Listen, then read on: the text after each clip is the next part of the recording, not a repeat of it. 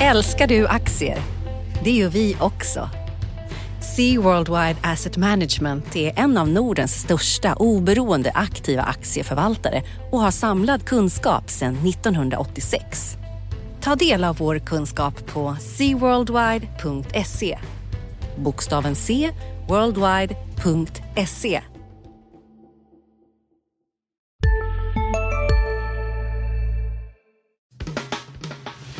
Analyspodden från Dagens Industri. Hej och hjärtligt välkomna till Analyspodden, Dagens Industris podd om börs och makro. Eh, jag heter Agneta Jönsson och jobbar som analytiker på tidningen och med idag är min kollega Nils Åkesson. Hej Nils! Hej!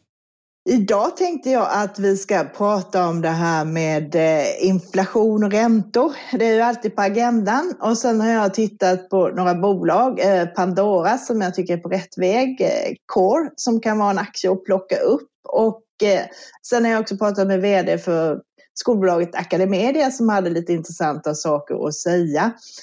idag kan vi säga att klockan är 10 och det är fredagen den 18 mars det viktigaste egentligen tycker jag på makrosidan det är ju det här med långräntorna igen. Det har varit temat senaste veckorna. Eh, den amerikanska tioåringen var 1,5 procent eh, när jag poddade senast, 5 mars. Eh, den var 0,9 vid årsskiftet och nu är den uppe i över 1,70. Vad är det som händer och vad hände på Fed-mötet i onsdags egentligen? Ja, Agneta, eh, igår då, torsdag, då var ju till och med USA-räntan uppe och nosade på eh, 1,75 som, som mest. Och den startade eh, året var på eh, 0,9 tror jag, så det är nästan snart en, en procentenhet upp. Jo, eh, Fed-mötet, eh, Fed-beskedet i onsdags. Eh, det var ju många som eh, gärna ville ha besked då om eller när Fed skulle agera mot de långa marknadsräntornas branta stegring eh, som ju har eh, skickat eh, orosvågor på börsen hela vårvintern här. Men Fed-chefen Powell han visade inget intresse för att bromsa de här uppgångarna. Han, han reviderar istället upp tillväxtutsikterna kraftigt. Tillväxten 6,5 procent för USA i år. Då. Det blir den högsta på flera decennier och fortsätter vara stark även 2022 i Feds prognoser. Och då eh, resonerar han att då ska marknadsräntorna stiga, så det får eh, börserna hacka i sig. Ja, jag tycker han resonerar helt rätt. För om räntorna stiger som man säger utan rätt anledning, att det faktiskt går bra i ekonomin och vinsterna växer, så finns det ju liksom ingen anledning att hålla emot på konstlad eh, väg där. Och det är ju faktiskt, eh, ser vi ju också på börserna, det har ju gått fantastiskt bra i år. Eh, mm. Vårt eh, smala index OMSS30 är upp 16 procent i år. Vi hade nytt all time high så sent som i tisdags här. Ja. Vi har, oh, är ju, eh, men eh, tycker du att Fed borde gjort något annat eller? Ja, men jag, jag, eh, jag skulle säga att Nej, det tycker jag inte. Eh, men eh, vad man samtidigt gjorde då eh, var ju att ännu mer bekräfta Feds mjuka hållning, alltså att stimulanserna fortsätter länge till. Man, vill inte göra något för att kyla ner göra någon, någon mikrosteg här för att kyla ner långräntorna i, i, i närtid. Då. Men man är ju också, har ju också den här tillbakalutade hållningen va? att eh, man målar upp en väldigt ljus bild av kraftig revansch för tillväxten, snabbt sjunkande arbetslöshet men också då en nollränta som blir kvar till åtminstone 2023. Eh, men att inflationen ändå kan hållas i schack. Så det är ju ett, det vi har pratat om i tidigare episoder om, om eh, Goldilocks-scenario. Det, det, här det låter ju väldigt bra. Eh, det är ju frågan om räntemarknaderna helt köper det här. Kan inflationen verkligen vara så disciplinerad? Det är därför den här oron eh, säkert kommer fortsätta spöka. Precis, så att eh, det, jag tror väl snarare att det kanske blir lite inflation men kanske selektivt på sina håll och kanter. Framförallt har vi den här som vi har nu, tillgångsinflationen med bostadspriser och börser och sådant där det stiger kraftigt. Däremot så hänger löner och sånt inte med. Mm. Men en aspekt brukar man väl säga då att i den här miljön med när långa räntorna stiger Eh, men centralbankerna eh, då ska, eh, säger, lovar och, och, och svär att de ska hålla igen. Det är bra för banker som du tittar, brukar följa nära. Ja, absolut. Vi har ju sett det nu. Det är bra för bankerna, framförallt när den här yieldkurvan blir lite brantare. Så att korta räntor är lägre än långa. Det är liksom deras kärnan i deras verksamhet att förvandla korta pengar till långa lån, så att säga. Eh, mm. Och det ser vi ju nu. Bank, storbankerna har ju aldrig gått så här bra eh, som de gör, gör nu egentligen på börsen. Men det är upp 26 procent hittills i år medan Avanza som brukar vara draglok är upp 15.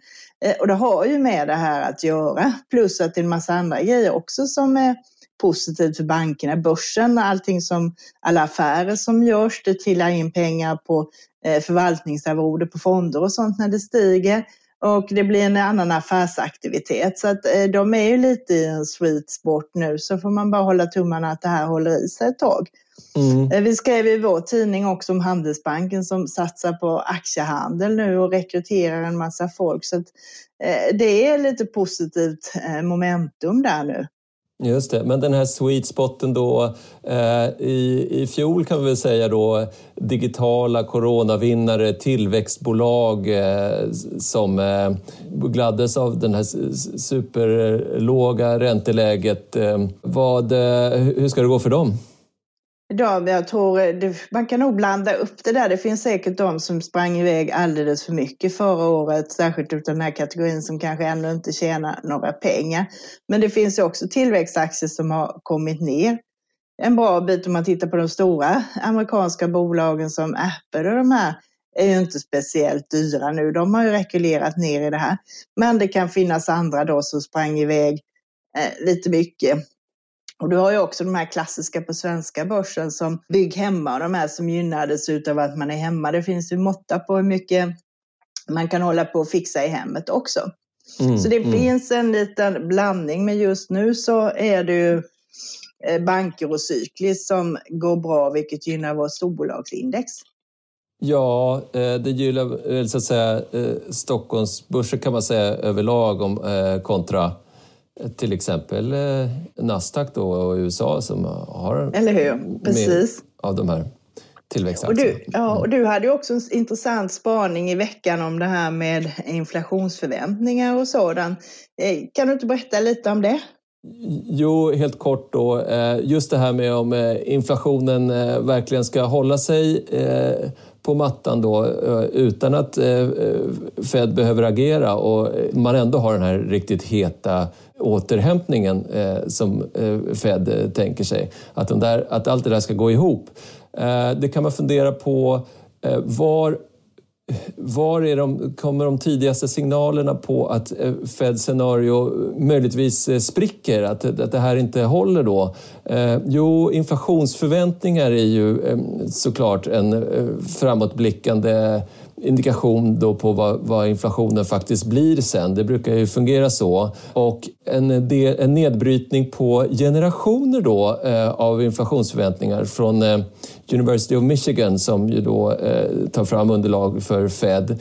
Den visar en, på den största generationsklyftan, eh, ja i alla fall på tre decennier i, i USA, där unga under 24 Eh, som ju knappt har upplevt någon inflation värd namnet, deras inflationsförväntningar är nere på nära bottennivåer från då när, när coronakrisen var som eh, stökigast i, i, i våras efter lite fluktuationer. Men, men de sjunker igen medan eh, personer över 55, amerikaner över 55 som ju kanske har ett annat Eh, Eh, muskelminne av att inflationen faktiskt kan ta fart. Det finns någonting som heter inflation. Eh, där har inflationsförväntningarna dragit eh, iväg och, stigit en bra bit. Vad, vad, vad, man kan säga då är att ja, om de här unga som faktiskt knappt kan föreställa sig vad, vad inflation innebär om de skulle börja byta fot och börja bli oroliga för inflation, alltså de, kanske nu under våren så väntas inflationen ta tillfällig fart eftersom eh, eh, det var så mycket som eh, sjönk ner i källaren när det gäller priser för ett år sedan. Då, då kanske vi den här så att säga roskindade inflationsprognosen om att allting kommer att ordna sig Eh, kommer, eh, kommer på skam eller i alla fall börjar ifrågasättas eh, mer. Alltså att inflationsförväntningarna börjar se svettiga ut helt enkelt. Jo, det är väl ganska logiskt att det är så. Har man inte varit med om det där så är det svårt att föreställa sig. Jag menar, det är ju nu som folk som lånar och har boräntor som ligger på en och en halv procent. Jag menar att, är, att bara titta på kalkylen vad som händer om räntan blir 3 eller 4 procent. Det blir ju en enorm förändring i vad man får för månadskostnader. Eh, så det är nog lite svårt att föreställa sig om man inte har varit med eh, på den tiden. Ja, definitivt. Och det, här, det finns ju forskning på det här också som, vi, som visar just att det, ja, det, det ger sig självt att har, har man upplevt inflation då kan man också tänka sig det i framtiden och tvärtom. Eh, ganska logiskt egentligen. Hur ser det ut här hemma då? Men eh, där med inflationen är ju inte bara Fed utan även Riksbanken måste ju hålla koll på det där. Ja, eh, vi hade lite input till Riksbanken under veckan som gick. Vi fick en eh, inflationssiffra eh, för februari som var långt under vad Riksbanken hade räknat med, eh, ungefär en halv procentenhet. Eh, eh, marknaden var inte, hade inte räknat med riktigt samma inflationsuppgång eh, men hade också eh, räknat med högre än vad utfallet blev. Det är ju en, en svårbedömt läge just de här första månaderna i år eftersom vi hade ett så stökigt eh, coronaår bakom oss. Så att enskilda månadssiffror kommer ju att, vara, att fluktuera och vara extra svårbedömda. Men Eh, jag tycker ändå man kan notera då att eh, i ett läge här där eh, Riksbanken alltså trodde att KPIF-inflationen skulle upp till 2% alltså i nivå med målet, så blev det betydligt, eh, utfallet betydligt kyligare. Så att det här att man pratar om när, hur långt dröjer det tills, tills det kommer höjningar? Kommer höjningarna komma tidigare som man pratar om i USA? I, på svensk front så är det ju faktiskt så att vi kan, eh, man kan vara orolig för den underliggande inflationen, alltså det här gamla vanliga bekymren som, som Riksbanken hade långt innan coronakrisen. Det kan komma tillbaka eh, och Riksbanken har faktiskt inte stängt dörren till, till minusränta heller. Men det är så konstigt det här att eh, det är hela tiden så dåligt för oss. Om man jämför med Norge till exempel, de, där tror man ju att de kommer börja höja under året. här. Varför är det så dåligt i Sverige om man säger så? Ja, eh, vad som är dåligt och bra. Men eh, ja, Norge har haft en inflation eh, värd namnet eh, eh, genom krisen. De hade ju också en mycket starkare eh, körare för valuta. Norska kronan ramlade ju ner rejält då eh, coronavåren i, fjol och svenska kronan klarar sig ju faktiskt förvånansvärt bra. Medan norska kronan föll. Det var ju oljepriset som drog ner förstås, men också överhuvudtaget eh, har norska kronan varit, visat sig vara mycket mer eh, känslig för eh, den eh, internationella riskaptiten helt enkelt. Så det gav en inflationsimpuls. Eh, Norges återhämtning går också eh, väldigt bra. De har ju väldigt oljestinna statsfinanser som kan, kan sätta plåster på många sår efter krisen också, ska man komma ihåg. Och eh, ja, Norge ser ut att bli först i västvärlden med att höja räntan. De höjde alltså sin eh, räntebana nu i veckan här till en höjning redan innan året är slut. Marknaden börjar ju prisa in eh, att det blir kanske två höjningar i år, kanske redan med start i september.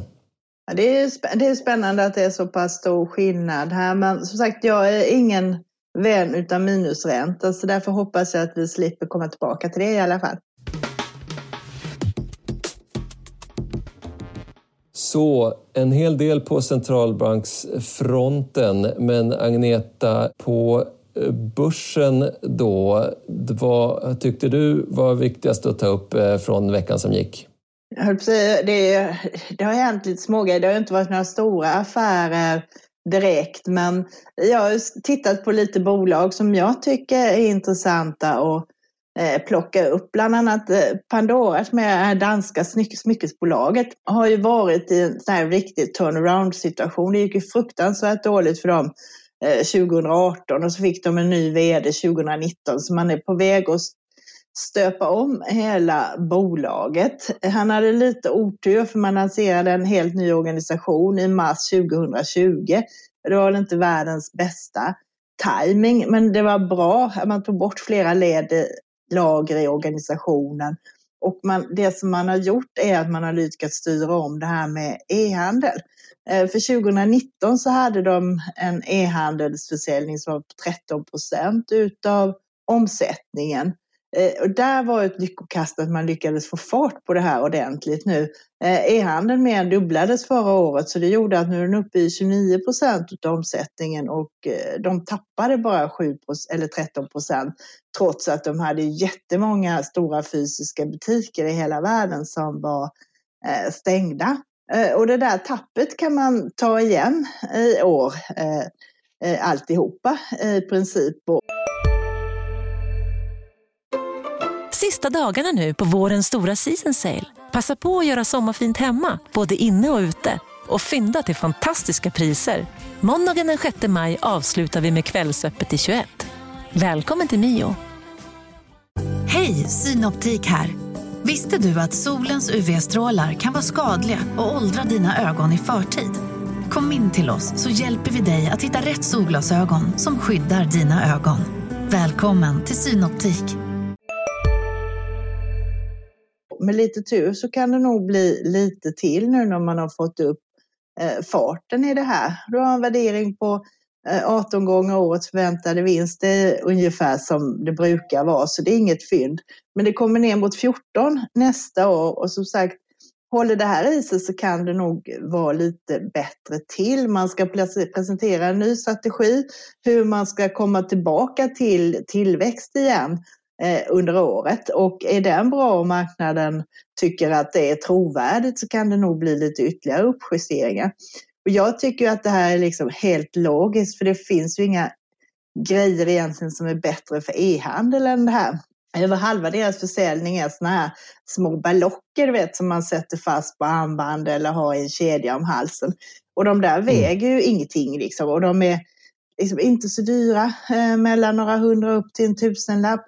Och det är ju perfekta grejer liksom att stoppa i ett kuvert och skicka med posten. Det är inga fraktkostnader, det är inga större problem med logistik och sånt där. Eh, så jag tycker det är konstigt att de inte har kommit på det innan om man säger så. Ja, eh, det har väl varit, eh, man har pratat om så apoteksvaror och liksom olika prylar och så är väl perfekta e-, e-handelsvinnare. Det, är liksom lite knöligare med, med färskvaror eller Eh, saker som inte går in i brevlådan eller så. Nej, precis. Så det är ju sådana grejer. Så den tycker jag faktiskt är intressant att fortsätta eh, kolla vidare på här.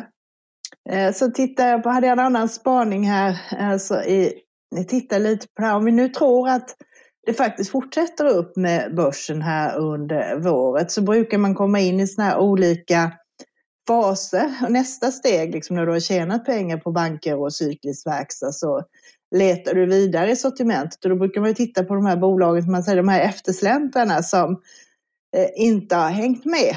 Och mm. några är ju motiverat, de ska inte hänga med för de tjänar inte tillräckligt med pengar och de kan man ju sortera bort.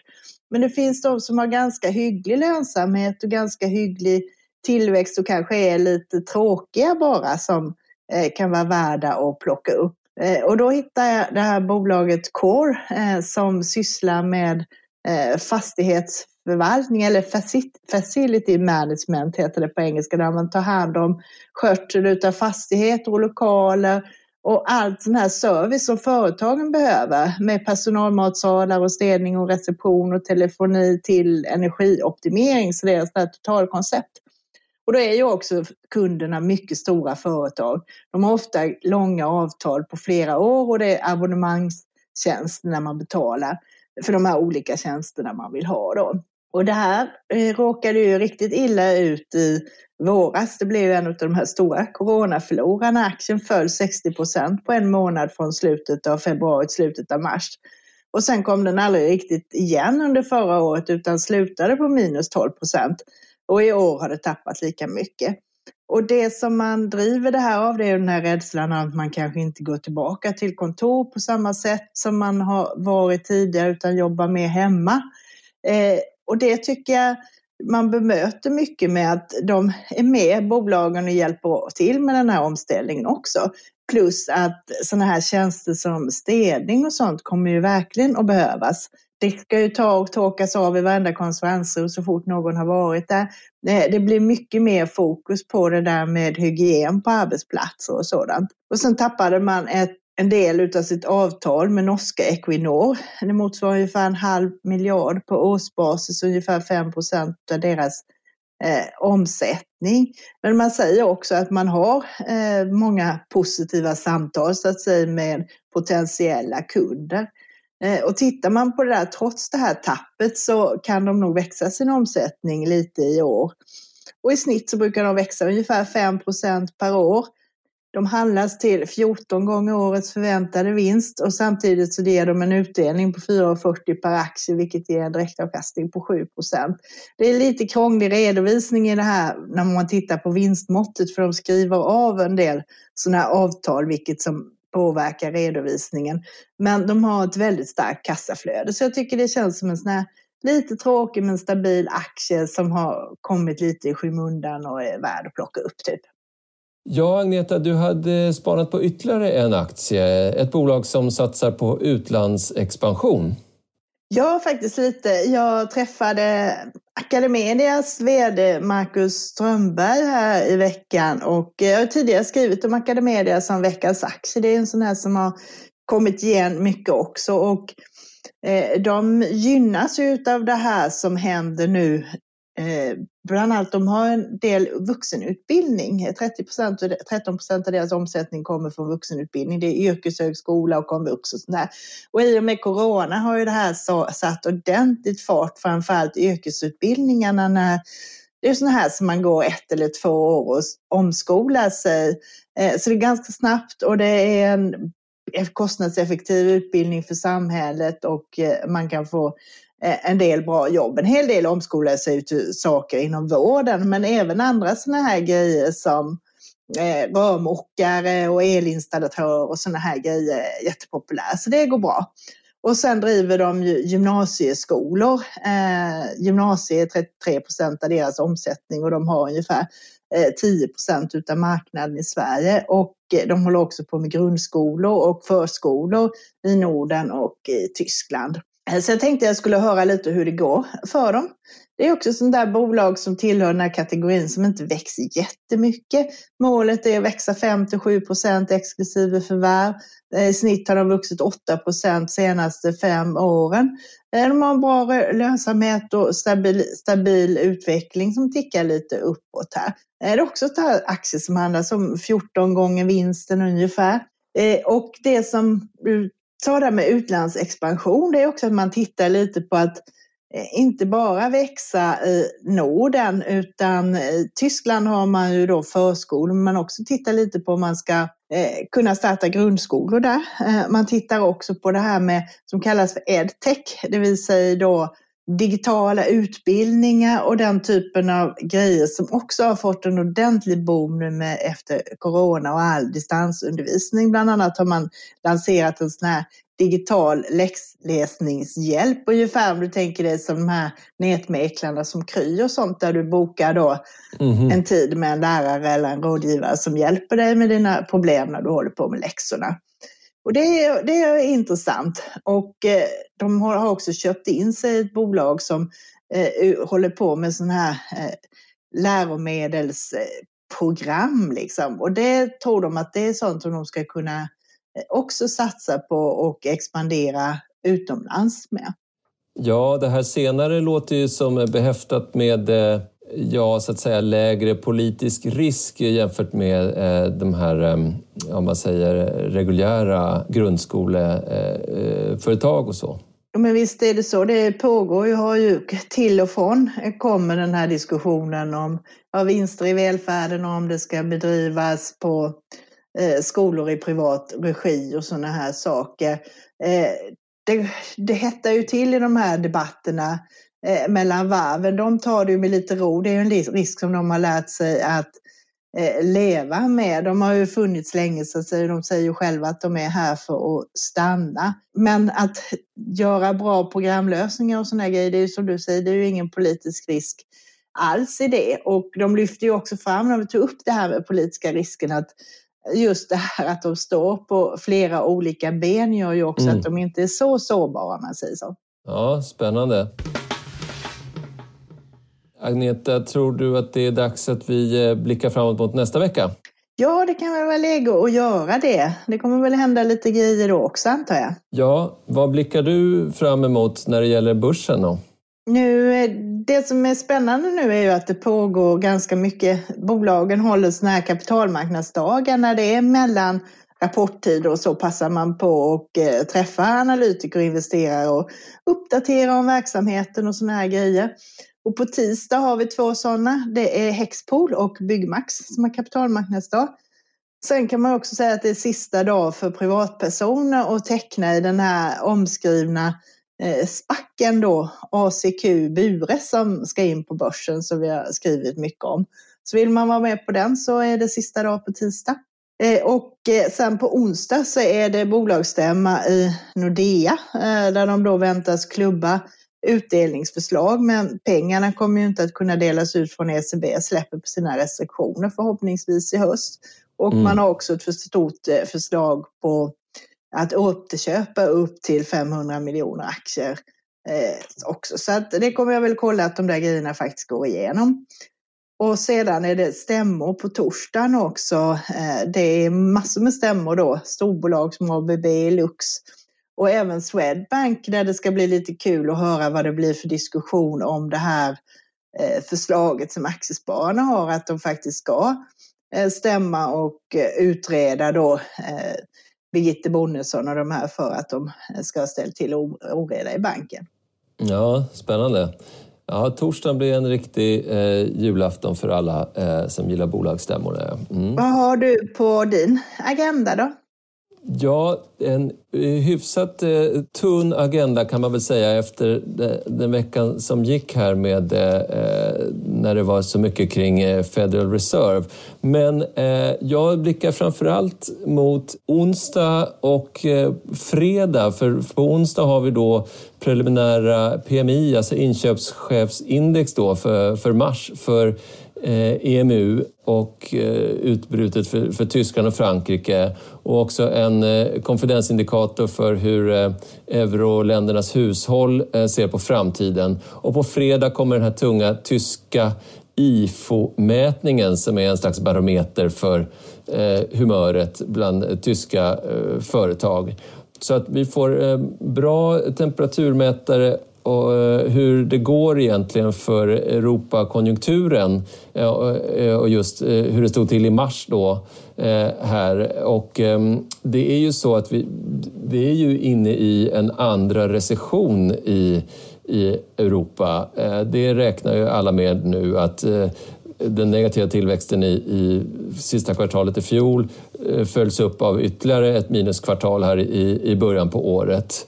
Och eh, Tyskland, den tunga ekonomin här då, som ju eh, faktiskt klarar sig undan minussiffra eh, i, i slutet av året, men väntas ju också krympa ekonomin just eh, eh, i början på det här året. Så det här vill vi eh, ju veta mer om, hur, egentligen, eh, hur illa det blir och ja, hur mörk den här coronavintern blir innan då det förväntas ljusna med eh, vaccin och återöppningar och, och allt som vi blickar fram emot. Så det, det blir spännande. Man kan kasta in där också att på torsdag kommer eh, statistik över utlåningen till hushållen. Det är en månadssiffra som vi följde väldigt slaviskt och rapporterade noggrant om, kan man säga, eh, under, eh, ja, innan coronakrisen. Nu har den kommit lite i skymundan, men som säkert många har noterat så har vi haft en enorm eh, uppväxling på bostadsmarknaden. Framförallt villapriserna som, som eh, skjuter i höjden eh, när eh, hushållen har fått låga räntor och ränteutsikterna på sikt också liksom har, har kommit ner. Så eh, det kan ju vara så att eh, det blir aktuellt igen att börja eh, hålla koll på det här. Alltså skuldfesten fortsätter, det minns vi ju alla. Det var en, en debatt som, som rullade på i många år men som, det var ett tag sedan som den, den var på tapeten. Men ingenting har ändrats egentligen. Hushållen fortsätter låna massor. Det som är intressant att se där är ju som du säger, huspriserna och lägenhetspriserna har stigit. Men det är frågan också hur stora volymer som omsatts och det ser man ju då på, om man tittar på hur utlåningen har ökat. Ja, För det beror ju också på hur många fastigheter som har omsatts helt enkelt. Och jag mm. tycker också det är spännande att se vad som händer med de här lånen, eh, rena konsumentlånen. Eh, om det har ökat nu när det ändå är trots allt en del kanske som har blivit av med jobb eller har det haft det lite tuffare. Så det tycker jag också man kan hålla ett öga på där. Men ska vi ta och stänga podden för idag? Då önskar våra lyssnare en trevlig helg.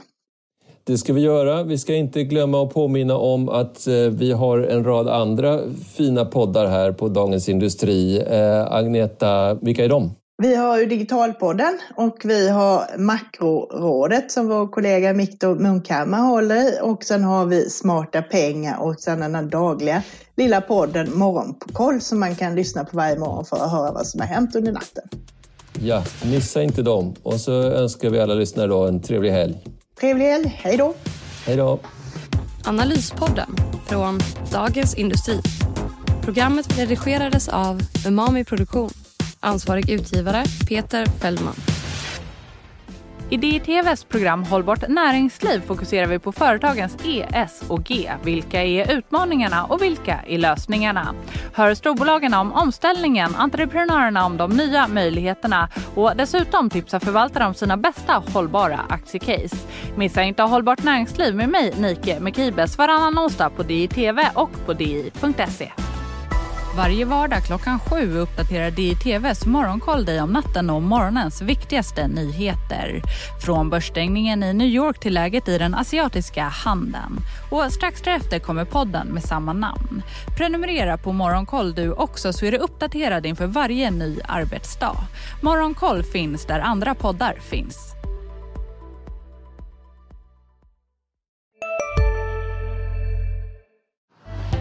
Älskar du aktier? Det gör vi också. Sea Worldwide Asset Management är en av Nordens största oberoende aktiva aktieförvaltare och har samlad kunskap sedan 1986. Ta del av vår kunskap på seaworldwide.se. Bokstaven C, worldwide.se